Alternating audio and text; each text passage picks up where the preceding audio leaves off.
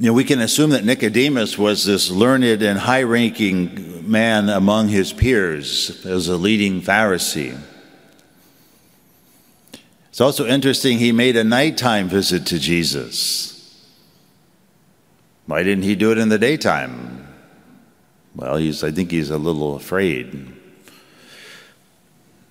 Because he was taking a personal, it was a personal risk to his reputation. What was he seeking? Well, as we heard, he knew Jesus as a teacher who comes, who has come from God, for no one can do these signs that you are doing unless God is with him. But what was he seeking? Perhaps he was trying to understand the power of Jesus and the source of his healings. Perhaps he was trying to understand the kingdom from which Jesus came. But Jesus responds to him by speaking of the Holy Spirit. The wind blows where it wills, and you can't hear the sound it makes, but you do not know where it comes from or where it goes. And so it is with everyone who is born of the Spirit. You know, the Holy Spirit is perhaps the most mysterious person of the Trinity. You know, we call the Spirit the counselor or the paraclete, the advocate. But these words don't begin to describe or they don't begin to capture the dynamism of the Holy Spirit. The Spirit whom Christ pours out on his disciples builds, animates, and sanctifies the church. I think really the whole world. This is from the Catechism. When we are born of the Spirit, in other words, when we are animated by the Holy Spirit, He burns away our sinfulness and transforms us by His gifts until we can't help, until we can't help but yield the fruits of the Spirit in our lives, which are charity, joy, peace, patience, kindness, goodness, generosity, gentleness faithfulness, modesty, self control, chastity. These are all fruits of the Holy Spirit. You know, we heard in the first reading this morning that Peter and John were able to speak the word with all boldness. They were the ones able to stretch forth their hand to heal. And signs and wonders were done through the name of Jesus. As they prayed, the place where they gathered shook, we heard, and they were all filled with the Holy Spirit. I wish this place would shake, right? I wish the whole diocese would shake, right? Filled with the Holy Spirit. And they continued to speak the word of God with boldness. I wish that would be taking place here, in this parish, in every parish. Wouldn't that be nice? It'd be a big, a, a, phenomenal transformation, wouldn't it? We need it. We need it. You know, sometimes I wonder just how much Christians today speak of or rely on or feel empowered by the Holy Spirit in their lives. Or is it just a concept? It's just a concept. I don't know. As we all know, anyone who has been baptized and confirmed in the Catholic Church has been empowered by the Holy Spirit. How do you feel that power within you? Not just you here in church, but those you might be watching. Do you? If not, why not? They've been born of water and the Spirit, as Jesus says. In other words, is the Spirit personal to us?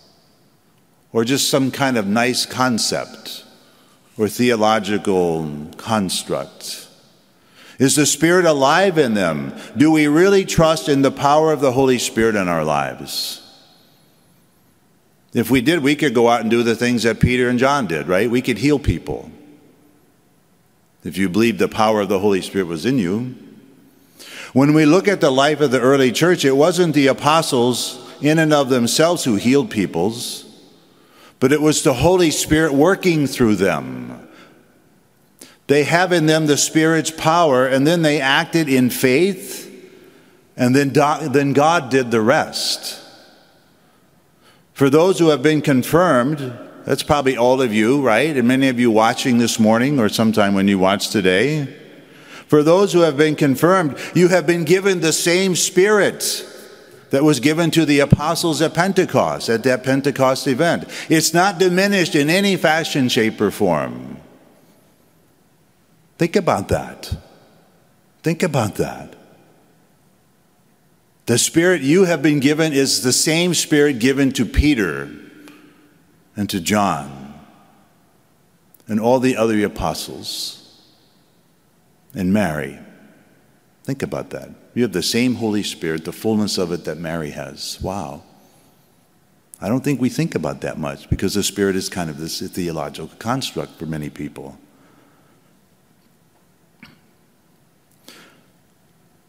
So, if that's the case, then why isn't it alive in us in the same way it was alive in the disciples? What are we doing to restrict the power of the Spirit in our own lives? It's a faith issue, I think, right? If it's not a faith issue, what is it? You know, plenty of modern day people have believed in the Spirit's power and have seen their prayers for healing answered. Take, for example, someone so near to us in this area, Blessed Solanus Casey. He was just a porter of a monastery, just a porter. And now he's up for canonization. Or, or St. Andre Bessette. He was a doorman Think about that. He was a doorman, but he was also known as a miracle man of Montreal. But he was a doorman. These are normal men seeking the Lord, and the Lord graciously worked through them. Why not through us? Have you asked for that? How many of us have asked for that? Hmm? One never knows how the Lord wants to work through us. But we will never find out until we open our hearts to the power of the Spirit we have received. So I said, this is a faith issue. It means living life with an expectant faith. Do you have an expectant faith? Expecting the Lord to use you as He desires. When we believe that the Lord can work through our prayers, work through our lives, we are giving Him a chance, the Lord a chance to work through us. But we have to believe that. And as then we will have opened our, ourselves to the power of the Holy Spirit, which is the very life of God, right? As Jesus said, the wind blows where it wills, and you can hear the sound it makes, but you do not know where it comes from or where it goes. So it is with everyone who is born of the Spirit. So, friends, like the disciples of the early church and beyond to this present day, you and I, we should pray daily for the boldness to step out in faith. We should pray with a deep, expectant faith, asking the Lord to use us and our prayers as He desires.